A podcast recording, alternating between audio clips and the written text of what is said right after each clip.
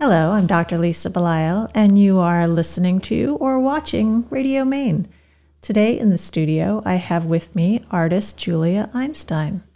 Very nice to have you here today. It's a pleasure to be here, Lisa. Thank you. Well, I have to say thank you because I've been enjoying your piece, Flower Power, which is behind us right here, since it came over to our studio to await being placed on the wall. And the colors are so vibrant. I love them. Thank you. That I um, it's funny. I put together a whole series of work, and I called it Flower Power. You know, it is um, reminiscent of that tiny little iconic flower from my youth um, and we all said flower power. But I named it that because it's a part of a series of work that I fooled around, I played with funny color schemes that perhaps I would not get to use otherwise. It's almost as if I thought, oh, I always wanted to put, you know, a, a, sort of a poison green next to a lilac. I'll never do that. It's it's just simply you know when we're going to put it in a shadow or light or whatever. So I thought no, I'll have sort of an abstracted, close-up set of paintings of flowers, and that way I can just have limited color palette and get it out of my system, my artistic system. And the one that's here is more monochromatic, but it is that powerful red um, that you really don't get to use that much when you're a painter of still life and in, in flowers. And I wanted that the paleness of the line to almost disappear, and you sort of fool with with um, color combinations, and that happens in um, I think there are three um, flower power paintings at Portland Art Gallery right now, and they all have that similar idea. Do you tend to do things in series and, and explore themes? I do. I think it's. Um, I used to think that I think it's good. It's a good working. Uh, it's a good way to work. I used to think it was you know, I'll I'll work on that series or and then I'll start a new one. Or I at one point when I was um, making a lot of paintings, I thought, oh, I'll wait till the next series to sort of explore that idea. Or that was back when I did this in this series. But now I have several going at the same time and and of course they all, everything blends all together because it's recognizable it's as my work so it's quite clear that I'm using something here and exploring it in what I think is this little box of a series, but it's also going into another part and another part. And everything is in my studio before it gets put onto this wall or the wall at Portland Art Gallery. So no one, w- unless I spoke about it, you wouldn't necessarily say that's so distinctly different from this, you know. But it, I think, I think they are. Um, and in terms of series, currently on view for the exhibition, I call them flower portraits.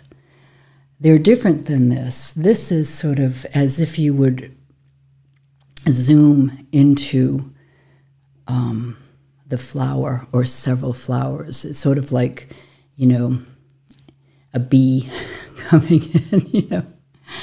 The portraits of flowers that are on view, they are really set up in front of my window, and I always have a good window um, to work from. And what you don't see are the other flowers that are just outside the frame of that canvas and and and the window um, because I do take one, put it in a vase, look at the line that it forms, look at the shadow that is cast, put another one in, take it, take it out. Do it, you know, and sometimes what you also don't see, since we're talking about, since I'm sort of revealing behind the scenes kind of things, is I sometimes have to prop up that flower. I might have to tape it to the edge there because I want that turn right there, you know. So they are posed. They're they pose for their portrait, um, and so they're different in, in, that respect. And the other thing that's that they are when I think about the, the just the term for that series, portrait, and I think I, of a human portrait, and I am face to face with that flower. So I am the artist. I have my canvas, and there's my subject, and it's big. You know, I make it big on that on that canvas, and so when people come up to the canvas, they they come up right up to that one or two th- or four flowers, you know, and it's almost human like. It's not really, but that's how I think of it. But yeah, those are the those are the two um, major series that I've been working on in the past several years. What is it about still life that attracts you? Well, it has to do, I think, with that act of composition. Um, so when I set up for painting, I need to capture the essence of that living thing very quickly. And I rely on everything I know about making art in a relatively short time. Then I get it, and then I can refine it, I can change it. I walk away from it, and I, I now can look at it I've captured the essence, or maybe I haven't, so I have to quickly go back and, and, and make some decisions. But everything else, so I can return to it, being it being a still life set up in my studio. And I can look at it throughout the day and say, you know, I'm, I'm going to wait till at four o'clock light. Um, even though you might not notice um, notice it's not a realistically it's not the, the colors aren't realistic. They're more expressive. But it's four o'clock light as opposed to 10.30 a.m light. You know it has to do with the way the shadow hits and it has to do with the decision i make um, on the color of the lightest part of the painting. Um, and that's that you do with the still life. I mean, um, and I live with it because currently, and for most of the time I've painted, I live in my in the place I make art. Sometimes I close the door. I've had studios where I can close the door, leave, then come back. But currently, I it's right there, not too far away from where I make coffee in the morning, you know. So it's um, there is something about still life that works for me right now, uh, and I know that history of still life. There's a history of still life where you can look at an artist's work in their still life and you can see the same things and you can recognize them. I'm going to see the Matisse exhibition called the Red Studio, and at it's at MoMA right now. And I, I'm lucky enough to be driving past New York City in the next couple of days, and I thought I'll have to go there. And what they've done is that they have recreated parts of that painting. They have objects and paintings that are in the painting, and so I love that kind of thing because you you know as a if you fall in love with an artist and you follow their work and you look at them in books or in museums, you know that vase, you know that, you, you've seen that little painting, that sketch. And so um, that's another thing with still life, too, is that I, I do tend to repeat my favorite vase, my favorite, um, most for me is might be a petal on the, you know, sort of shake the flower and have a petal drop. But um, yeah, I guess that there is a lot to still life that people might not know about,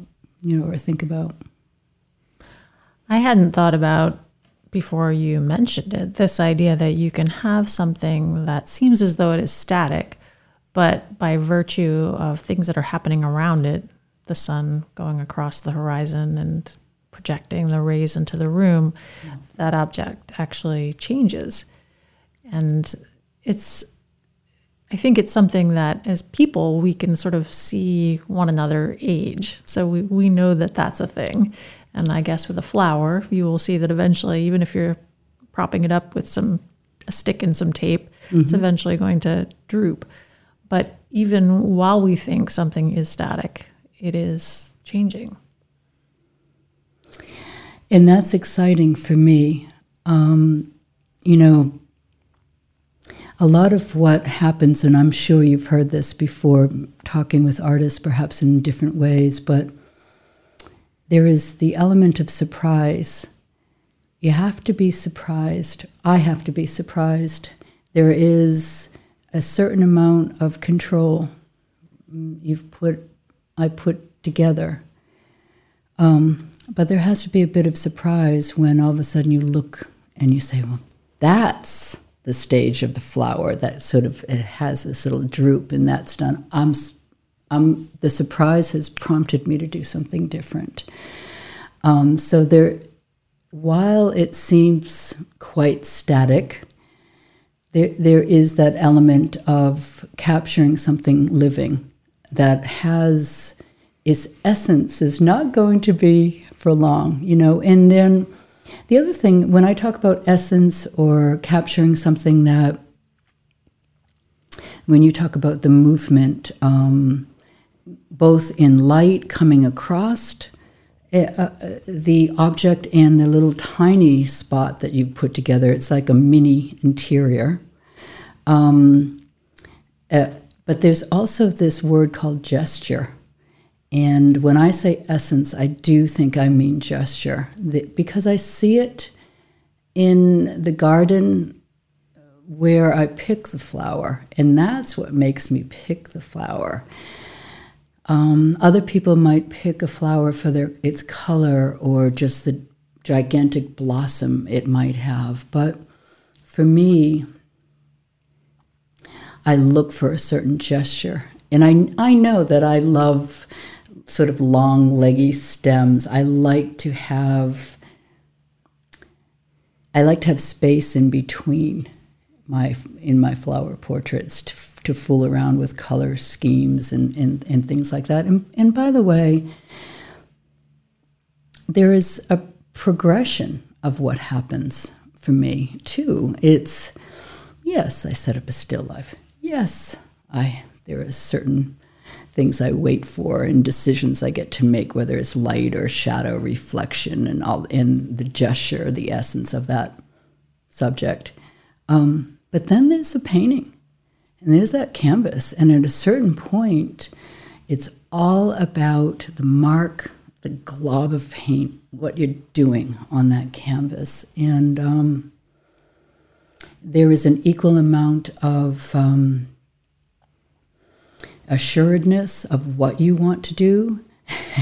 and then there's that surprise. It's like, oh, it just, I got it right there. And it's putting to a surface of paint where it comes together for me. Um, and then it's, and then, uh, and then it's about the canvas and the paint. It's not even about looking at that flower beyond the canvas on the still life. And I, I yes, I, people might look at my work, you know, and be attracted by the pure the, the subject. Right now, I have lilies on view at the gallery. I have snapdragons. I have um, delphinium. So people might say, "I love, I love that flower. It's my favorite flower," or you know.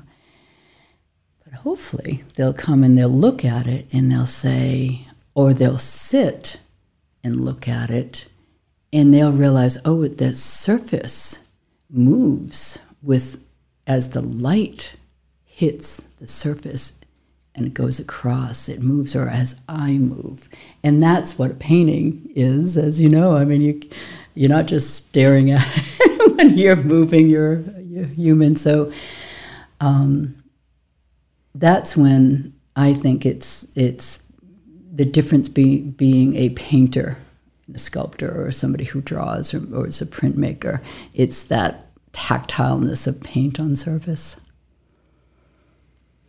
It seems somehow very, the word I'm coming up with is metaphysical.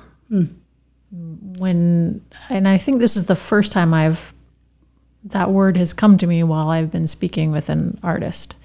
There's something very much, very interesting about the way you're describing your own mindfulness in coming to that place of contact and commitment with the canvas, but is somehow also on the other side with the person looking at the art, pulling them into that place of contact. And then once they're in that place of contact and mindfulness, this sense of shifting and moving about. It's it's an interesting, I guess, conversation that I hadn't really thought about before. Um, you know, that's interesting that you say that because when uh, what I also do is I'm an educator, I'm a teacher. and so there is a thing called an interpretive space, right? So you're there. If in, in, you enter it um, as a viewer, as a visitor to a museum collection or, a, or, an, an exhibition within a museum, or even I've worked um, as an educator in, a, in history museums where there are objects, you know, and things like that. And then you enter, a visitor enters it and has to make meaning if they want ha- they, they can go by it they can you can have lots of different types of experiences in front of art but if you really want to have that experience of um, perhaps discovering what the artist's intent was or discovering something new and saying, I want to find out what the artist's intent was now because I think I've discovered something here. And, and, this, and, and, and by the way, that can happen in a split second and happen in, in you know, two minutes. Um, it could happen in 30 seconds, but there's something that you are allows you to stop, look, notice, wonder. and if all of those things happen, then yeah, you are in part, uh, you're acting on something. Um, and when I speak about that space, it's like when I leave my little stool or my stance at the easel. I, I physically leave what I'm doing. I wash my brushes. I leave. I want to, I know this sounds kind of funny, but it's almost as if I want to fool myself into not being the artist who's making that painting because I need to sort of come back in and say, oh, oh, that's it right there. That's it. I got it there and I got it there. That's what I'm going to do next. I'm going to work on that part. So you, it, it's like, what is that? It's like trying not to recognize it like you or know it like you think you know it you know? Some artists um, turn their paintings upside down when they leave the studio. I don't do that. Um, i've also had that there's another trick of turning binoculars the other way so you see your painting from a distance um, so that you can make the decisions you need to make in order to finish or continue or you know um, really make the central idea come through at the end because it's not simply coloring in the, the colors and yes, making them balance. There has to be something else. And for me, my idea many times is um, it's it's sort of I don't want to say solitude. I, it, there's a peacefulness, a quietness um, that I like to sort of. I I think my paintings have um, even the flower power ones. There's a, you know, there's not a, there's not a glob of paint streaked across this. There, it's you know this gentle movement of your eye going. So, and so that's on purpose. I think that's that's what I think that's what my paintings are about. But yes, I do think about that space and, you know, the looking in while I'm making making art. And you know, it's funny. I did this. Um, we called it a garden intervention at the Ogunquit Museum of American Art, and I thought, well, I'm going to make.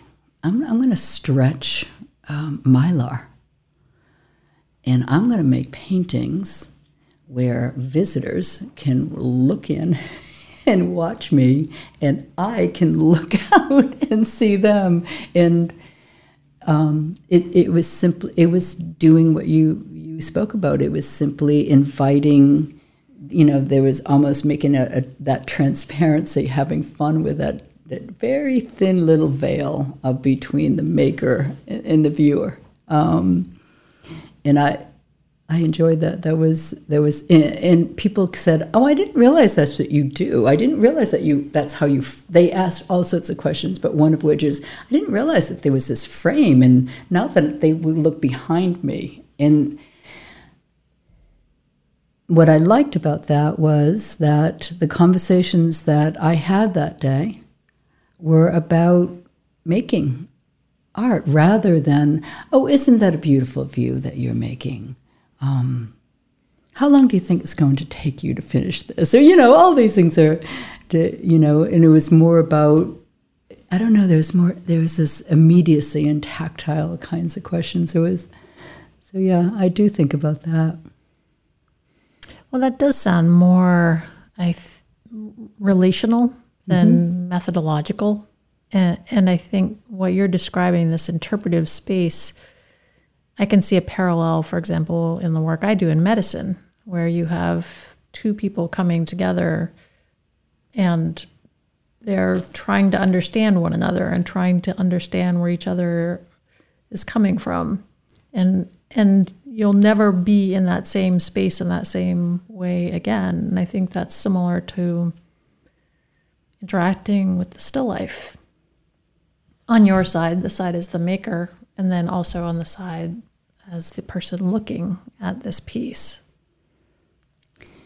I um, I can see that. I, I, can see exactly what you're talking about with the relationship. Um, in the, the way that you spoke about it, um, almost like the, the ephemeral quality of that. You know, there's a there's a time that starts, in your case, and a time that ends, and um, you have to be with it together if it's going to be a success, right? Um, so, yeah, that's an interesting uh, correlation. I get that. What is your connection to Maine? I, um, I'm New England, born and raised. I started coming to Maine when I was a college kid, as many college kids do. I spent summers in Ogunquit and um, saving money for college. And then I was that kid that I didn't leave. you know, I thought, I like it here um, in Ogunquit. I, I like living, um, in, in my case, a very small town. It was under a thousand. And um, I then for many years lived in Kennebunk and I worked at the Portland Museum of Art. I worked for Historic New England, where, you know, I interpreted um, experiences for uh, all ages up in Wiscasset. There are houses in South Berwick. And so I've come to know Maine uh, through my work. Um, I knew Ogunquit, though, from being a college kid and studying art history. Um, the you know the artists that that came to Ogunquit in the early 20th century made art history, you know, made art history books and were in, in my lectures. So when it came, I, I, I love the idea that that's where my life ended up, you know, and um, now I live in, I just recently moved to, to Raleigh, North Carolina, and um, completely different, completely. And, but it's lively, it's a city it's um, I take an elevator down from my apartment on purpose. I made it completely new and different. And now, instead of planting my own flowers, I am an artist in residence at um, at a at a city farm where they've allowed me to make an artist garden at the farm and so it's lovely. I still have that that same act of, of walking through and, and picking and gathering.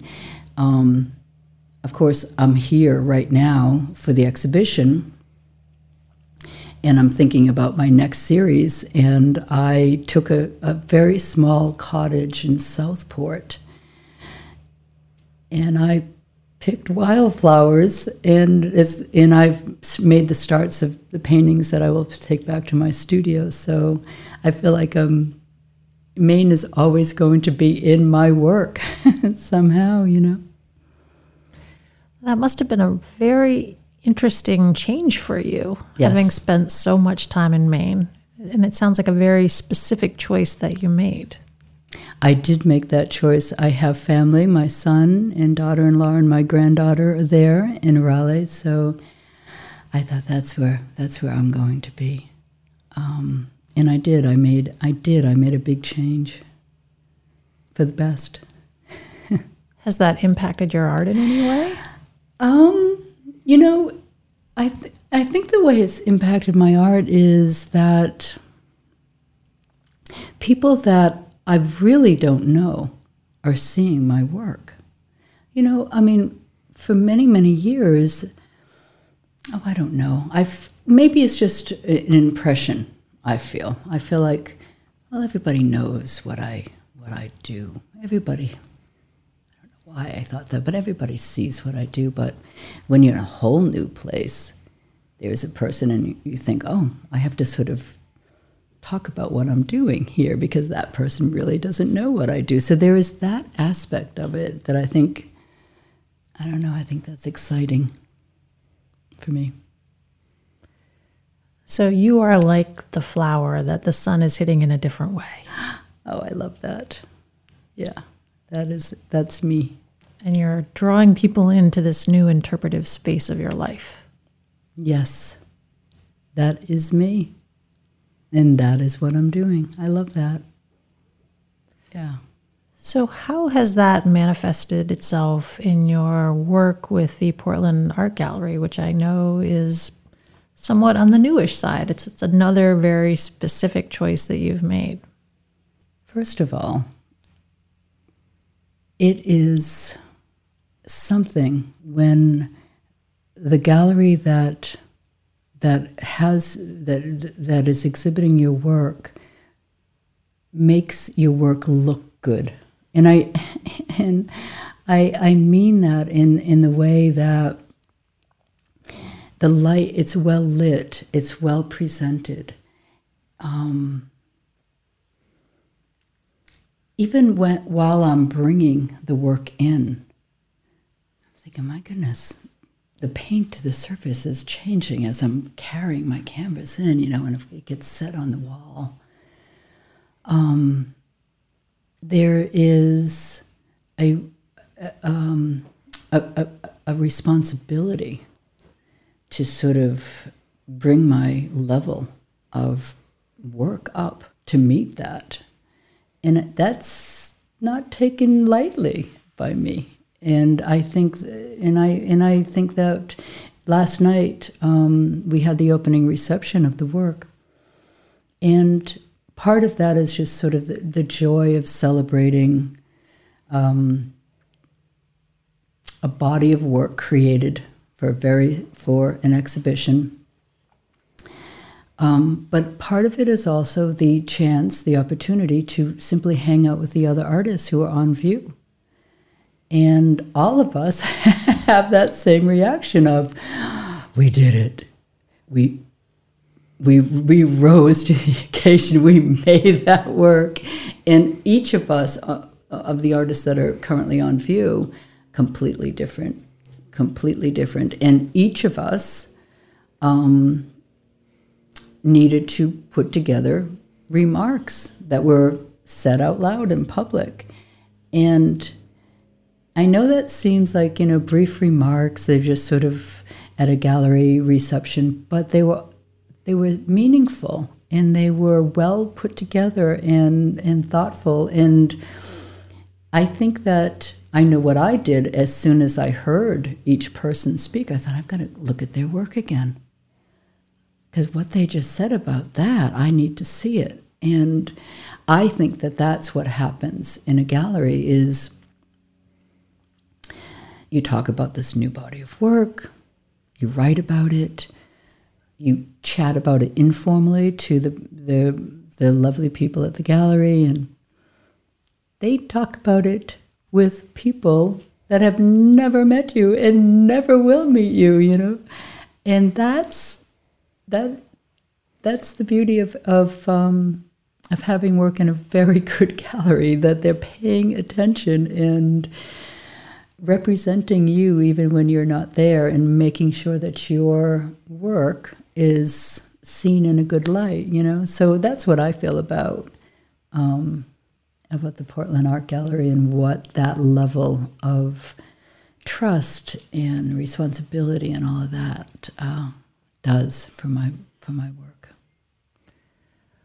Well, I very much enjoyed our conversation today. Me too. You've caused me to think quite deeply, so I'm going to have to go and, and ponder this idea of the interpretive space and, and the relationality of art and the artist to the viewer. So I really appreciate that.